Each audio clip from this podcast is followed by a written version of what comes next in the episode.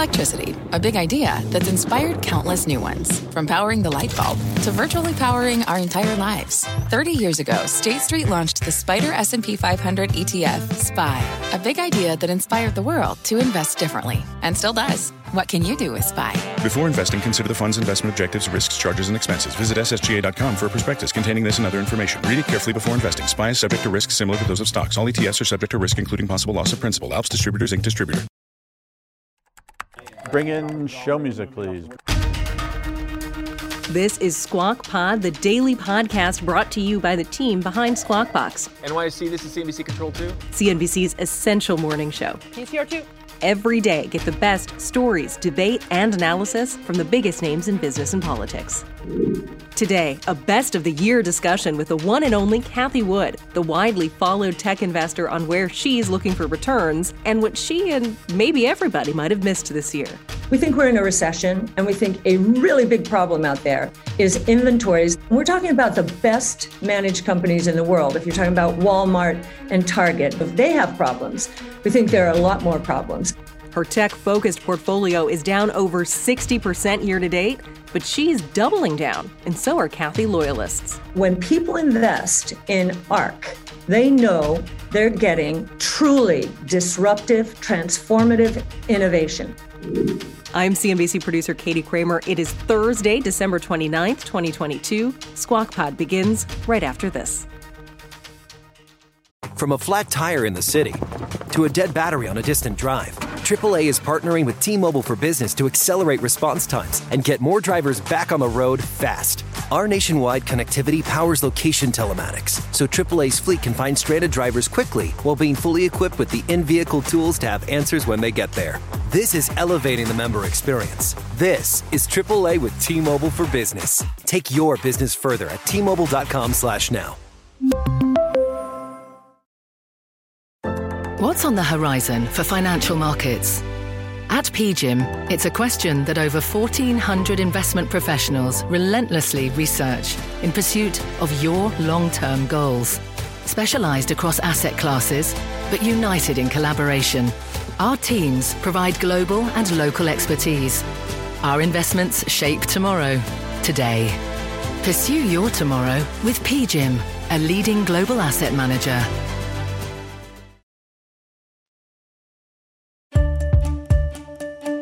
This is Squawk Pod from CNBC.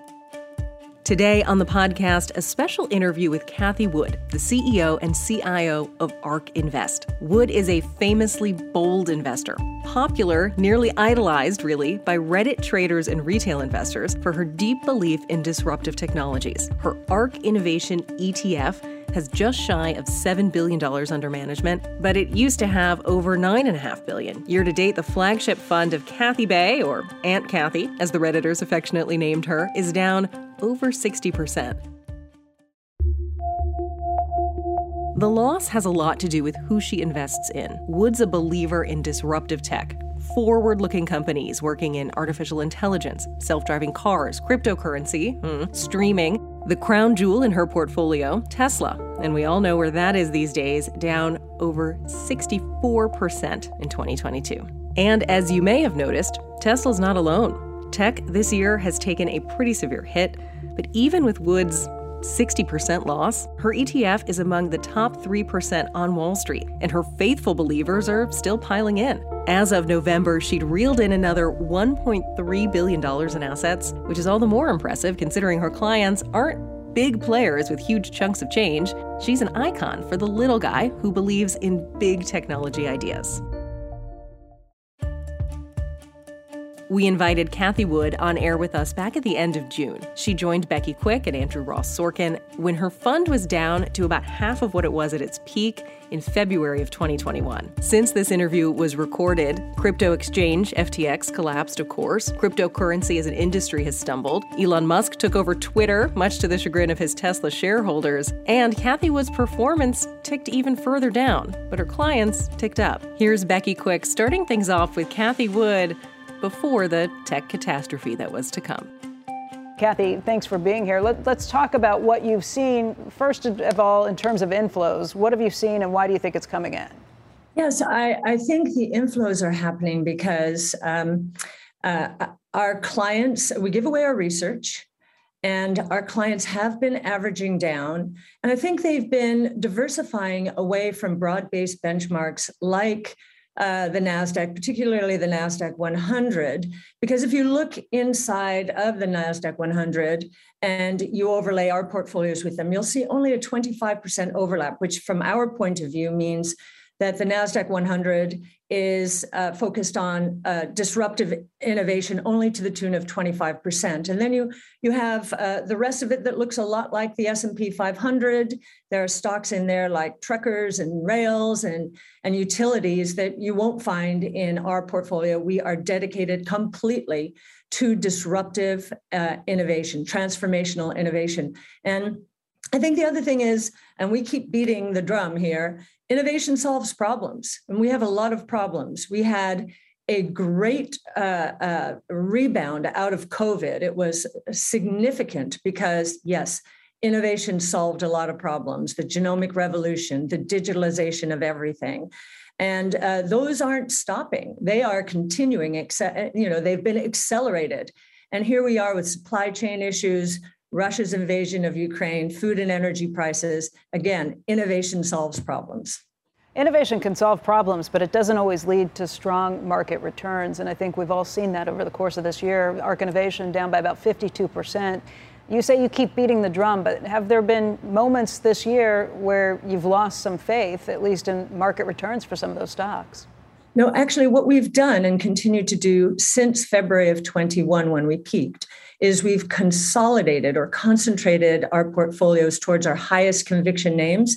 So we've gone from about 58 names in February of 21 to about 34 right now. Uh, so what you might say is those names which didn't score as high in our six metric scoring system, all focused on innovation. Um, we've we've moved aside at least for now uh, and moved towards our highest conviction names. And you've mentioned some of them: Zoom, Tesla, Roku. Yeah, let, us focus on those three because I think those are the three top holdings for the ARK Innovation Fund. I mean, if you look at some of those stocks, because I've just been digging through, kind of seeing what's happened with some of them. For Zoom, it went from $75 before the pandemic up to 550 for a peak. It's come back down to 122, but it's still at 29 times earnings. If you look at Tesla, it's still at 99 times earnings at $734. If you look at Roku, it's still at 94 times earnings from, uh, at $94. And I, I just look through and think you could be 100% right about the future for all of these companies, what they are doing, but it doesn't necessarily mean that we get back to those those elevated mul- multiple uh, multiples that the stock market was awarding these these companies for such a long time because there was so much excess liquidity out there. The Federal Reserve had a lot of money out there. It pushed investors into riskier assets.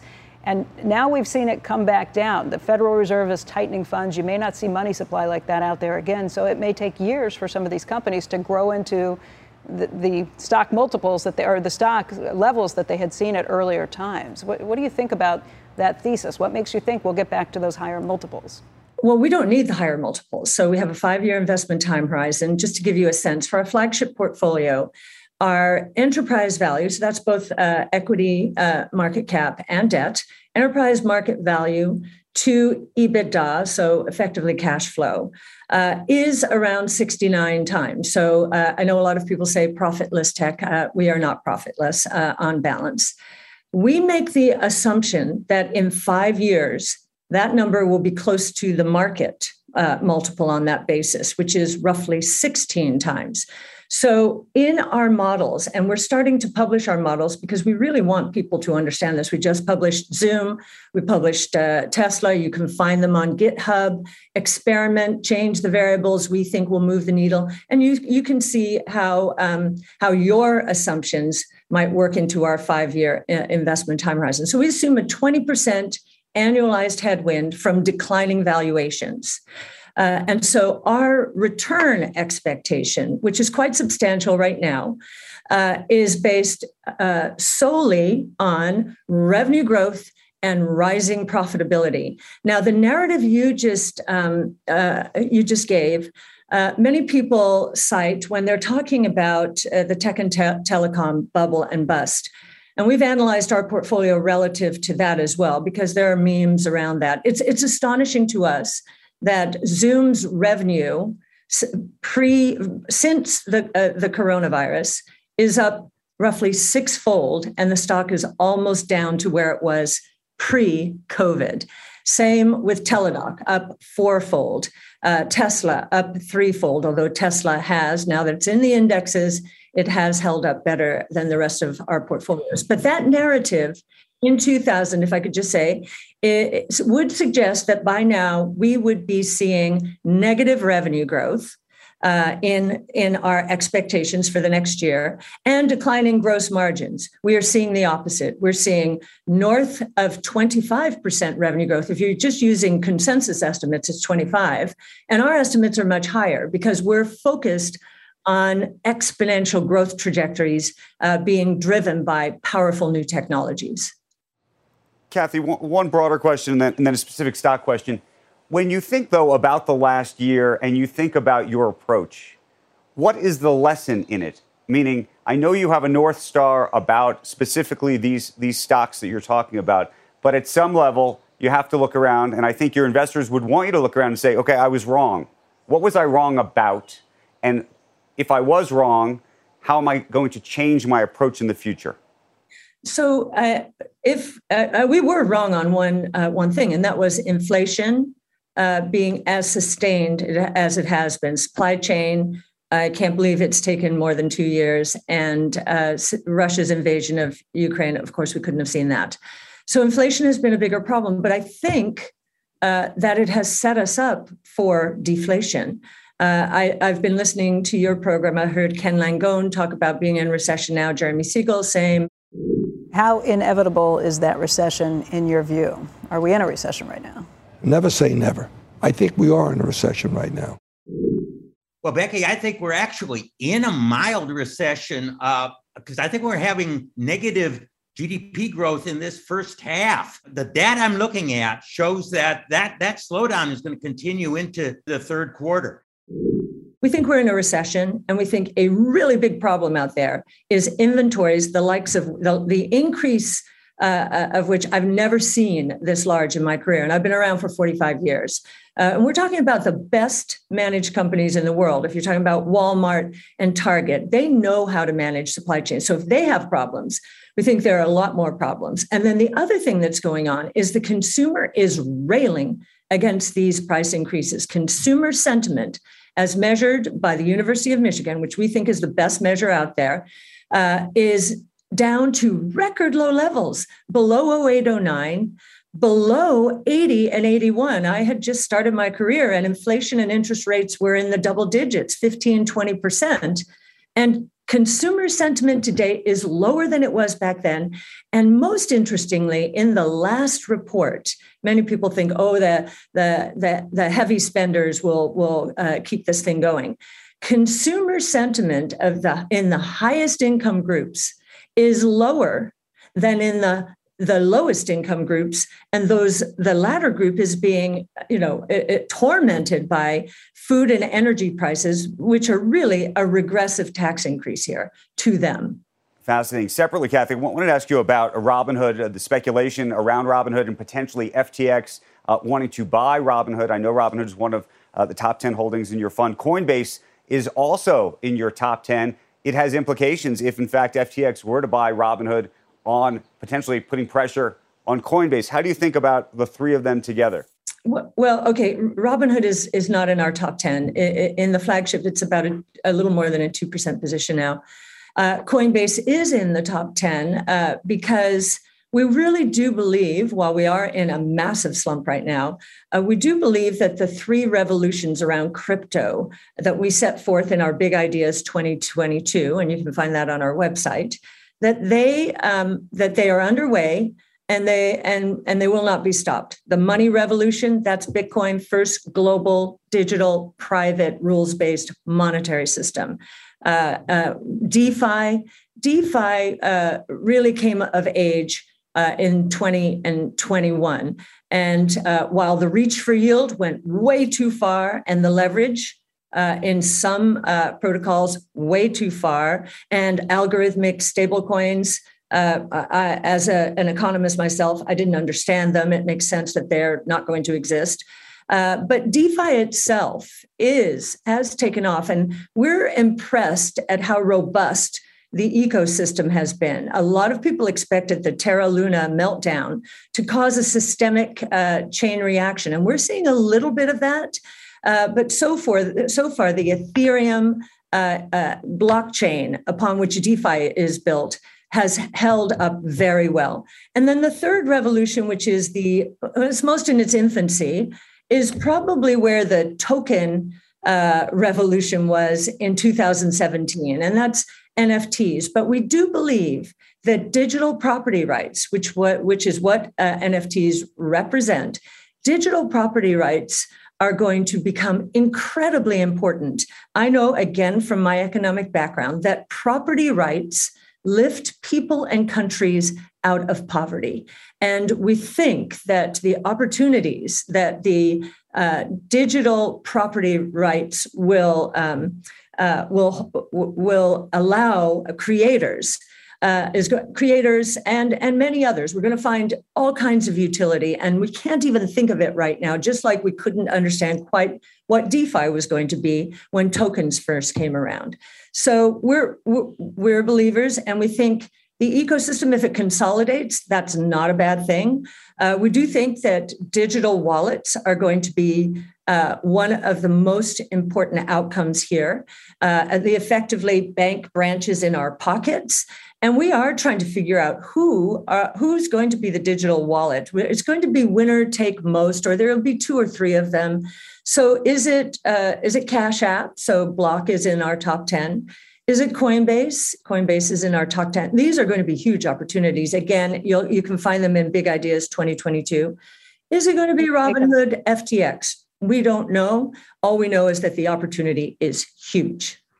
Cathie, when you talk about digital property rights, all, it kind of takes me back to the potential problem for all the crypto customers in the event of a Coinbase bankruptcy. The idea that they would lose their funds with the, that liquidation too. I think what I was most surprised by watching all of the fallout from the Bitcoin collapse in recent weeks was just the idea of how many how many of these companies were levered up? How many of these big investors were levered up with that? Didn't that come as a surprise to you? Because no, it didn't. It didn't come as a surprise. This uh, there's a cleansing process. We're going to see it regularly. This is very early on in these technologies.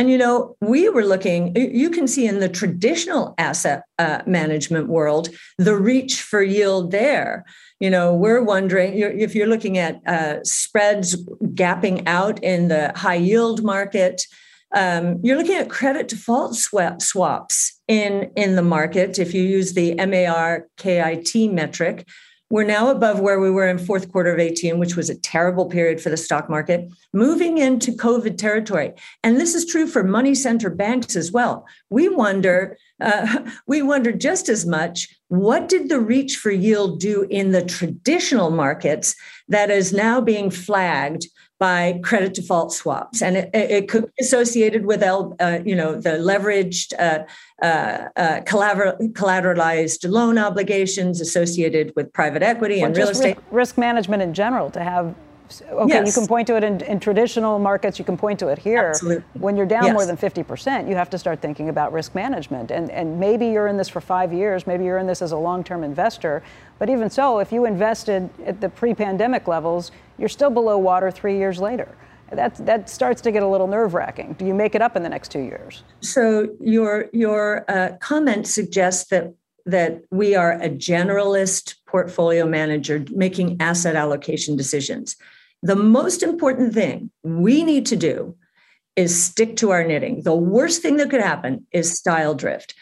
When, when people invest in ARK, they know they're getting truly disruptive, transformative innovation. That's what we offer. And we don't pretend to offer anything else. So when you say risk management, what we do, as I mentioned earlier, is we concentrate our portfolio towards our highest conviction names that means we are, with the weight of evidence moving us, uh, uh, we are, uh, in some measure, from our point of view, exercising risk control. Cathie, thank you very much. Always Thanks, Becky. Thanks, good Andrew. Always. Thank you. Bye. And that is Squawk Pod for today. Squawk Box is hosted by Joe Kernan, Becky Quick, and Andrew Ross Sorkin. Tune in weekday mornings on CNBC at 6 Eastern. And for the best of our show, plus a little extra, follow Squawk Pod wherever you listen and get this podcast every day. Thank you. We'll meet you back here tomorrow. We are clear. Thanks, guys.